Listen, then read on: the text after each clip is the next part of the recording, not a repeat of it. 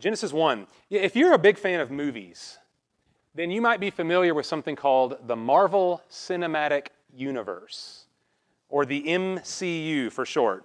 Uh, since the first Iron Man movie was released in 2008, there has been this explosion of Marvel superhero movies that have been coming out, like the Avengers, Spider Man, Black Panther, Captain America, Thor, and so on.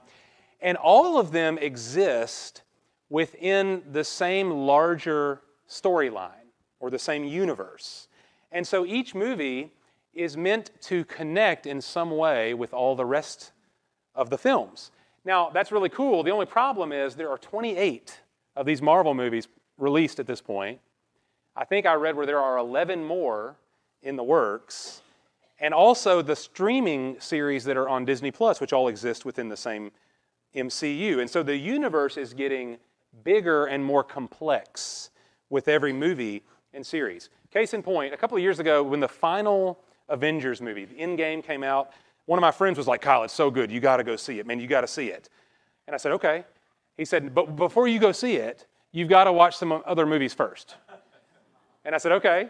And he listed off like seven movies that were required viewing, or else you're going to be lost in this Avengers movie. It was like homework. Um, so many characters, so many different plot lines woven together. It's really hard to keep track of.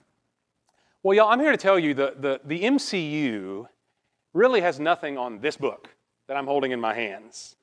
I mean, I wonder if you've ever read your Bible and, and wondered to yourself, how many plot lines are there here? Have you ever been overwhelmed with all the different laws and the different tribes and the nations and the unpronounceable names that are in this book? Have you ever struggled to see how all of this connects together? Or maybe you've even wondered, does it connect at all? Or is it just, you know, 66 books that are kind of thrown together over the course of time. See, it really seems, if we're not really careful, we might think to ourselves, okay, we've got the Old Testament, Genesis through Malachi, and it seems like the Old Testament is basically just a bunch of laws and sacrifices and tribes. God is always angry. I mean, it's pretty much the summation of that big chunk of the Bible. But then Jesus shows up, and now God's happy. And there's all this love and forgiveness that's ushered in when Jesus finally comes. Y'all, a lot of people view the Bible just like that as this very broken up form of literature where we've got this large chunk over here that's about one thing, and then we've got this chunk here, it's about something different. Maybe you view the Bible that way. One person who did not see the Bible that way was Jesus himself. Jesus, eh, there's a place in John chapter 5 where Jesus is speaking with the religious leaders of his day, men who knew the Bible backward and forward. Of course, at that time, there was no New Testament, it was just the Old Testament. They didn't call it the Old Testament, but it was Genesis through Malachi. That's what they had. And so when Jesus speaks of the scriptures, he's talking about what we call the Old Testament. Listen to what he says to them. He says, John chapter 5, verse 39, You search the scriptures because you think that in them you have eternal life. It is these that testify about me and you are unwilling to come to me so that you may have life. These scriptures are about me, Jesus says. A few verses later in John 5, Jesus says, If you believed Moses, you would believe me, for he wrote about me. Now, Jesus has the audacity there to say that Moses, Moses who wrote the first five books of the Bible Genesis, Exodus, Leviticus, Numbers, Deuteronomy that Moses was actually writing about Jesus. Jesus says the same thing in Luke chapter 24. After his resurrection, he's speaking with the disciples on the Emmaus Road. And Jesus says that Moses and the prophets, which means the whole Old Testament, was really being written about him. It's all about him. Now, interesting thing if you pulled out your phone to do a word search, you wouldn't find the name Jesus in the Old Testament. So, how is it that Jesus says it's really all written about me? How can he make such an audacious claim about the Old Testament? Well, y'all, we're going to take this summer, between now and the beginning of August, we're going to do a little survey of the great storyline of the Bible. And y'all, the goal of this is to help us to understand and to see more clearly that everything that makes up this book, the whole book, God is actually doing one thing, one great, decisive, unified work. 66 different books, many different authors spanning centuries, and yet one sin- uh, sincere thread that runs through all of it. God is doing one decisive thing, and the focal point of what God is doing truly is His Son, Jesus Christ. What Jesus said, this is all about me, He really meant it. And the Bible affirms it. And so today, as an introduction, we're going to go back to the very beginning. We're going to look at Genesis chapters 1, 2, and 3, the Bible's very first page. And y'all, I'm, I'm just want to show my cards to us up front, okay? The first three chapters of the Bible really give us the essence of the whole thing. The essence of the whole story, not just of the Bible, but of all human history, is encompassed right there in the first three chapters. The biggest questions of all are right there who God is, who we are, why the world is such a mess, and what God has determined to do about it. All of it is established from the very beginning, and my hope is that we'll see not only the great storyline of the Scripture up front, but we'll also see Jesus shining brightly at every turn. Jesus is there, and he's prominent. He's the focal point, even from the beginning. So, I, y'all, this is going to be a very brief overview today. We're not going to get too much into the weeds. But three major storylines that show up early on in the Bible, plot lines that carry through all of human history.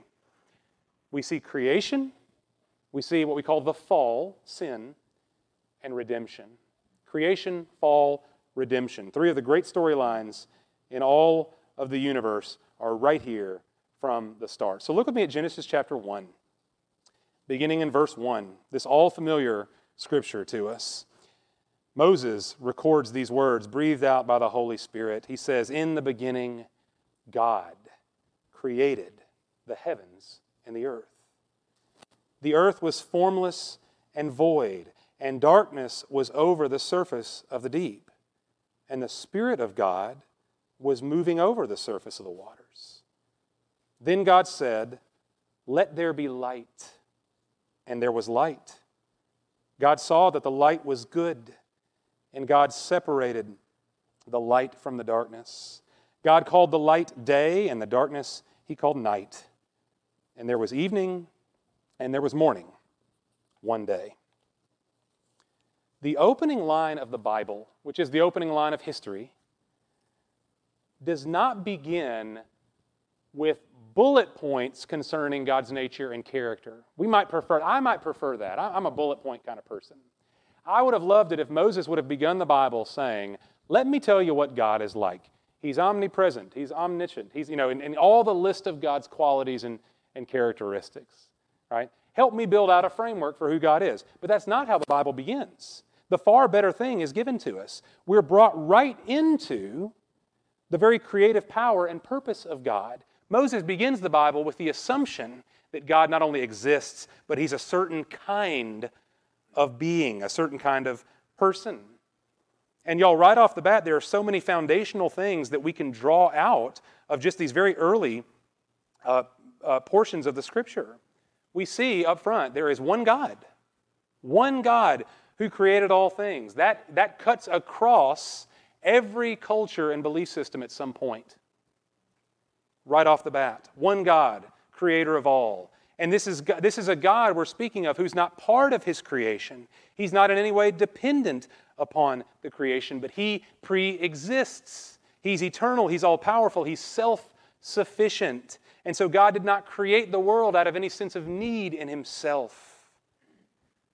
And we see the power of God, so powerful that the exercise of creation is, is written as, as if it's almost effortless. He speaks, and there it is.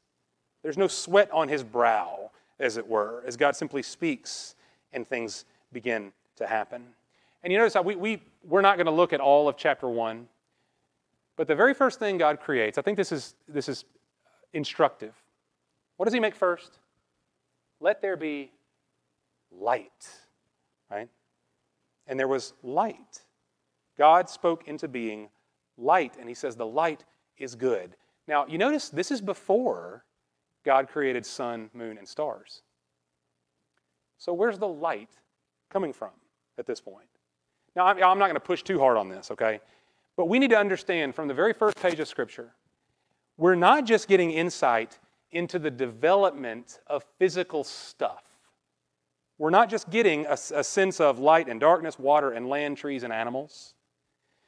We're being told who God is, not just what God has accomplished in, in, its, in its tangible physical forms, but we're being given an insight into who God is. It, toward the back of your Bible in 1 John, the Apostle John tells us something about God.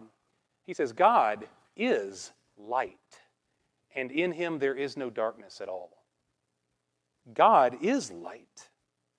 At the end of the Bible, literally the last page of the Bible in Revelation, the same Apostle John tells us that in the new heavens and the new earth, at the culmination and reconciliation of all things, there will be no more darkness there, John tells us. There will be no nighttime. It will always be day, it will always be bright, but not because the sun is shining. John says, God will illumine all things. The lamp will be the Lamb. Jesus Christ will be the light of his people. So, y'all, it's fair to say, if we look at Genesis chapter 1 here, why is the light good? The light is good because God is good. Because God, in his essential being, is light. And so we're getting a sense already, not just of what God has done in his creative power, but who he is in his goodness and his nature. And y'all, for the sake of time, we can't walk through all of it the development of, of you know, the, the sea and the dry land and the, the vegetation and the animals. And you, know, it's, it's all, you can read it later, it's great stuff.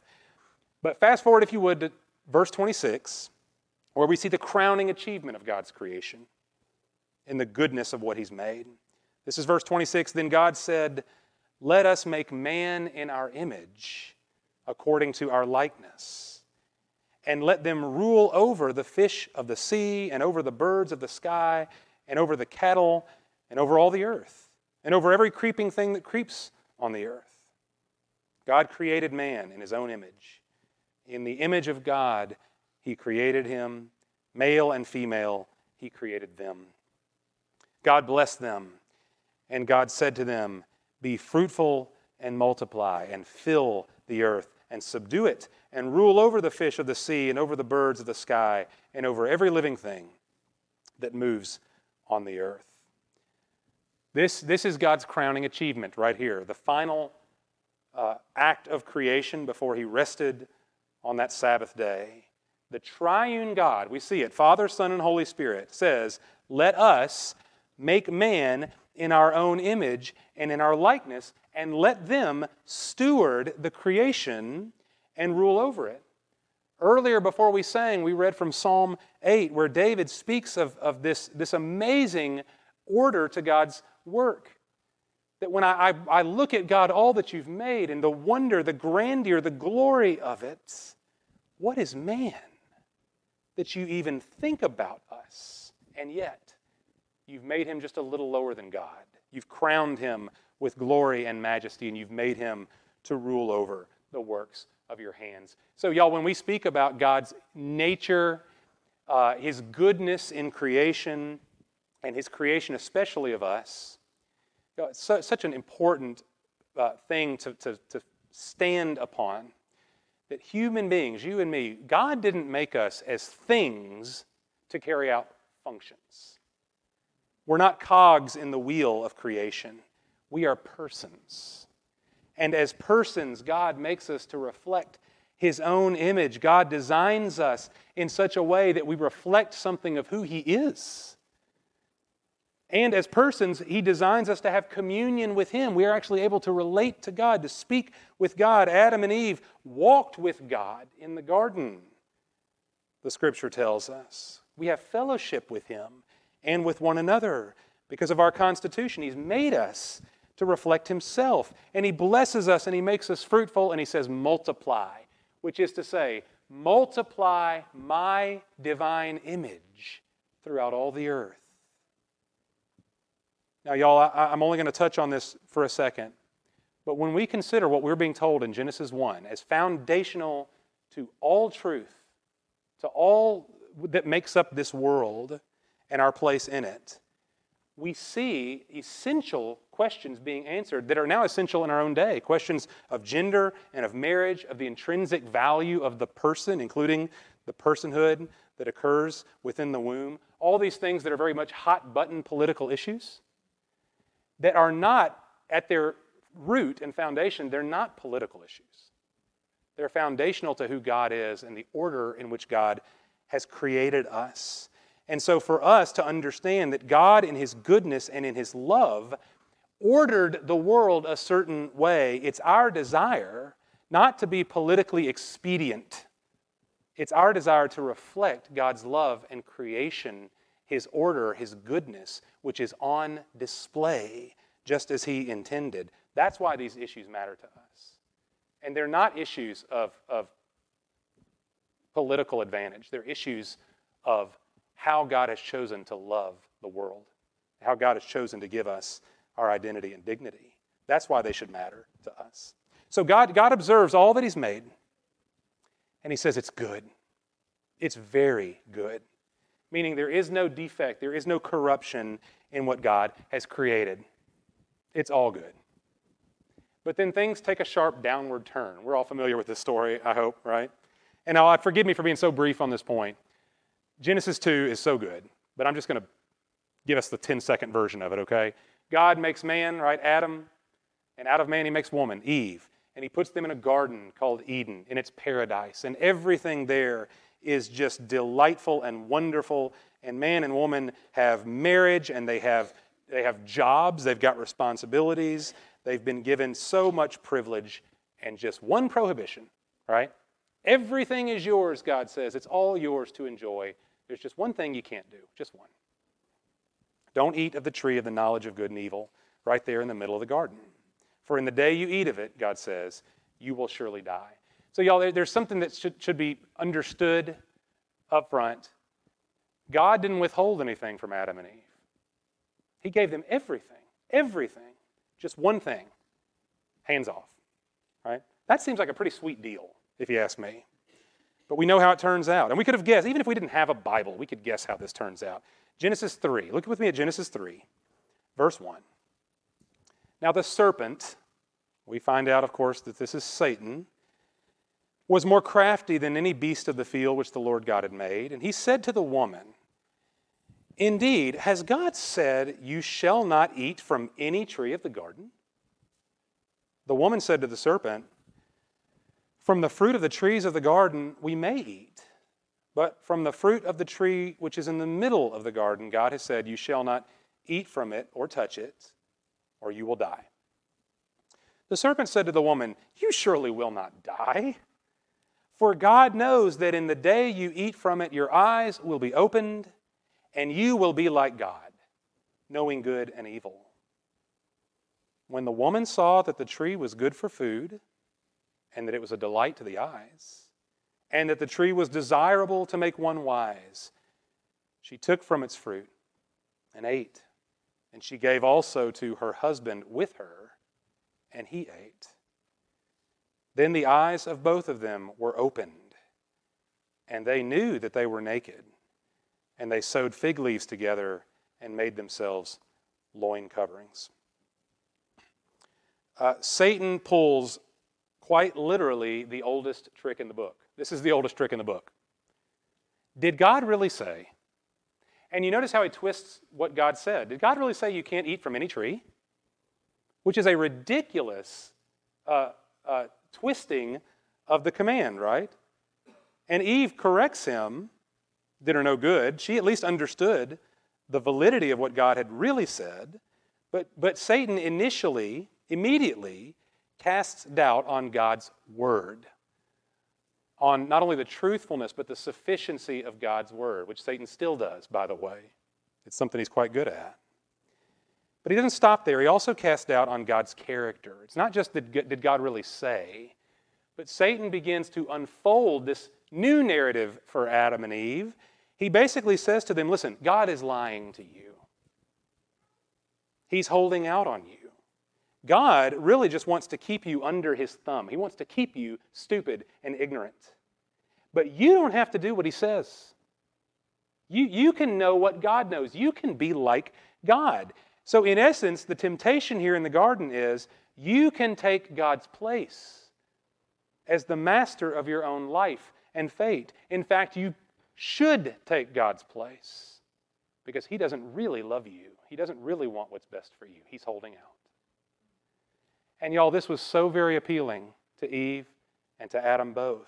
And so they ate. And as an aside here, th- this is the essence of all temptation. Every temptation that the devil would delight for us to consider and then enter into is, is given to us in its purest form right here. What we're seeing in picture form in Genesis 3 is the root problem uh, of, of the entire world. I mean, every problem traces itself back to this one central idea of man substituting himself for God. This is the problem with the world out there, and it's also the problem with me, by the way, and you. This is the problem with our own hearts. Is that I believe that somehow there is a life and a joy and a fulfillment to be found outside of God, and I must pursue it if I really want to be happy. Or that I will substitute myself for God because God does not have my best interest at heart. And I want to be the captain of my own ship. I want to be the author of my own story.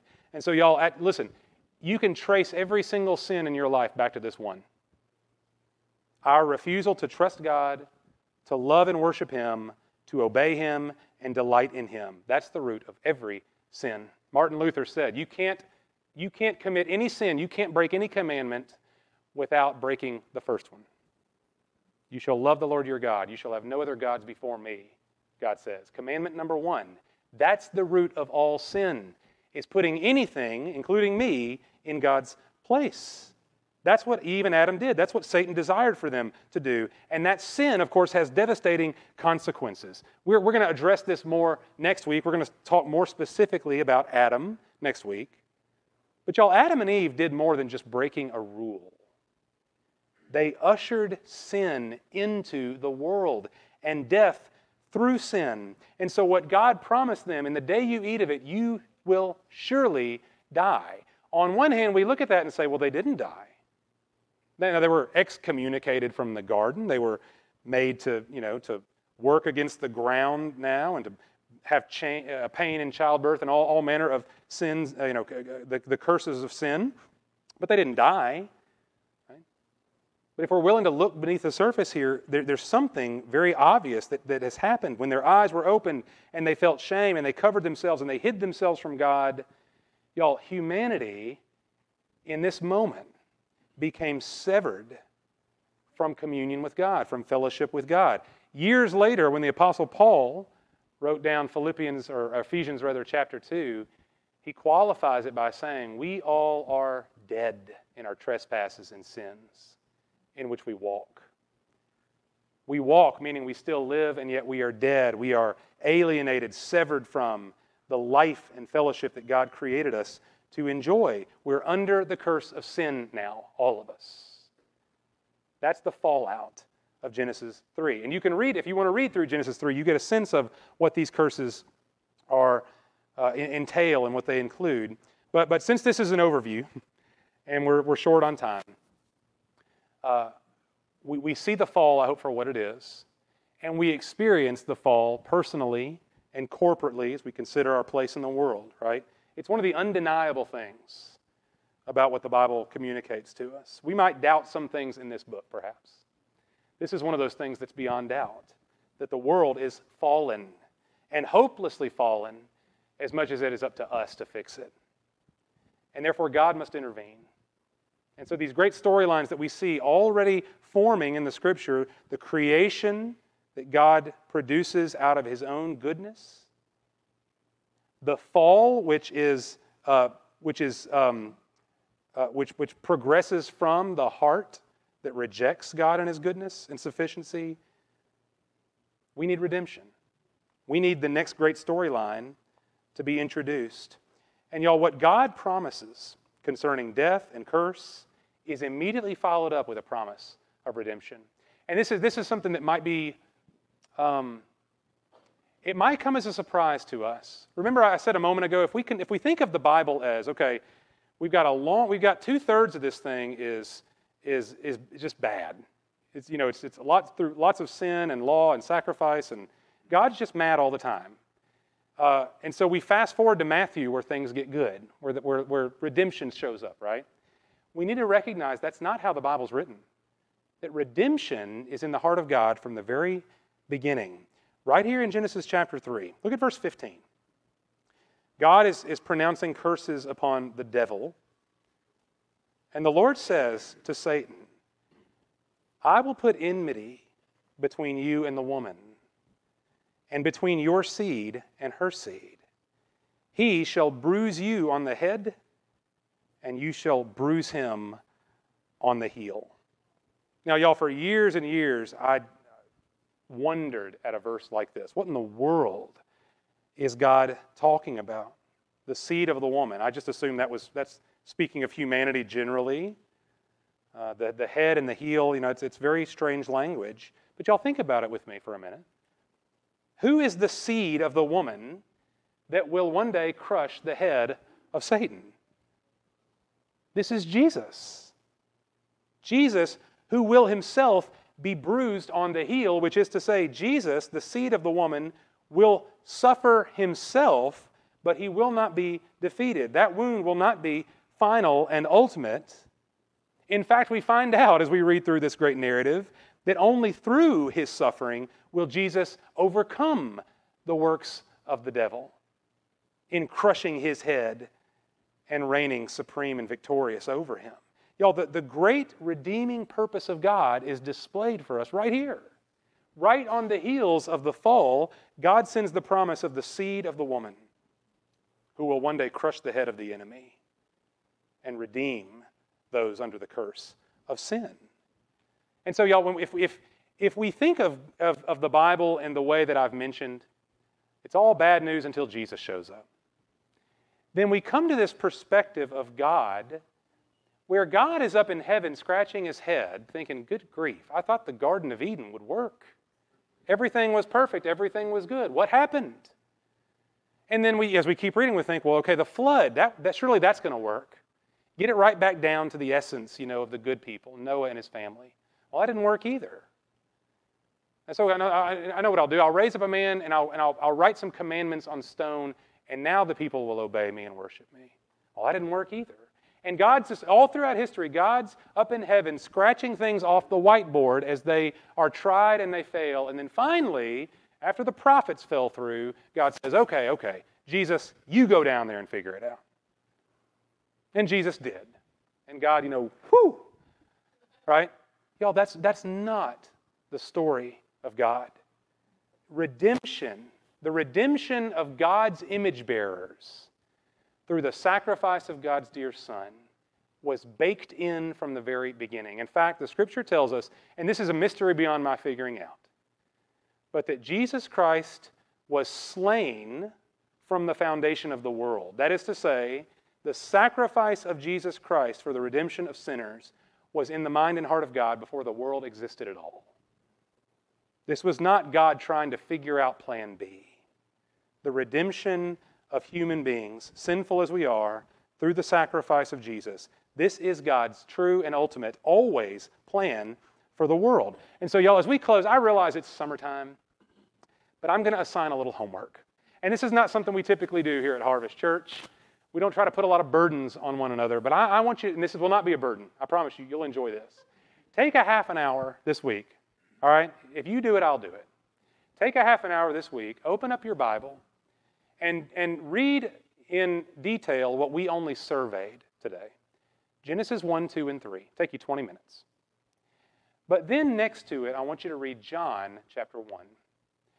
You've got Genesis 1, 2, and 3 right here. You've got John chapter 1 right here. And I want you to read them in concert, one with another, and then just make a few notes of how it is, in John's words, that Jesus is not only the focal point of Genesis 1, 2, and 3, but also the fulfillment of it all. This creation and fall and redemption story in John 1, of course, it's all through the Bible, including just about every page of the New Testament. but only in John 1. If we, if we, if we only had John 1, the first 18 verses, we would have enough to go on to see that Jesus meant what he said. All of this is about me. All of it points to me. All of it finds its fulfillment in me because we see in John 1, I'm going to cheat for you a little bit here, okay? We see in John 1, Jesus is the one creating. In the beginning, God created the heavens and the earth. You know how John 1 starts? In the beginning was the Word, capital W, that's Jesus. And the Word was with God, and the Word was God. He was in the beginning with God, and all things came into being by him. Nothing that was made was made apart from him. Jesus is the creator. And then we see in John 1, just a few verses down, that Jesus is the divine light, capital L, the divine light that shines in the darkness. Jesus is the one ultimately who separates light from darkness because he is the light. The light is in him. And then, if we keep reading John 1, we see that Jesus took on flesh for himself, the fall with all of its consequences. Jesus enters in as human flesh. He becomes as we are, yet without sin. Jesus enters into to fallen humanity. So rather than forsaking sinners, which is, if I were God, that's what I would do. You had your chance, you blew it. You're out. God, who made the promise of redemption, the seed of the woman that will crush the head of the enemy, Jesus enters in to dwell among sinners that he might be our Redeemer as both God and man. And we see that by redemption granted to us in Jesus Christ, we are now reconciled back to God. We are born of God, born again, no longer dead and alien to God, but now brought near to his heart. All of that was baked in from the beginning. I just did the work for you, but do it for yourself, okay? Genesis 1, 2, and 3, John chapter 1, make a few notes and just sit back in wonder, in awe. God, from day one and from before day one, God had it in his heart to redeem us. We can't blame Adam and Eve for all our problems, right? It's in my heart too. I follow the same pattern of my parents, Adam and Eve, just like you do. But God, in His redemptive purpose, God, in His grace and kindness and love, promised a Redeemer. And because He did, we may now know Him as Savior and Lord. This is the good news baked in from the very beginning because God is good. He is light, and in Him there is no darkness at all. So we can celebrate, as those who are the Christian church, we can celebrate that the light has come into the world that we might no longer remain in darkness, but have the light of life. It's all about me, Jesus says. Thank God. Let's pray. Father, I, I, pray this morning for our hearts that, Lord, we would see um, in, in these ancient scriptures,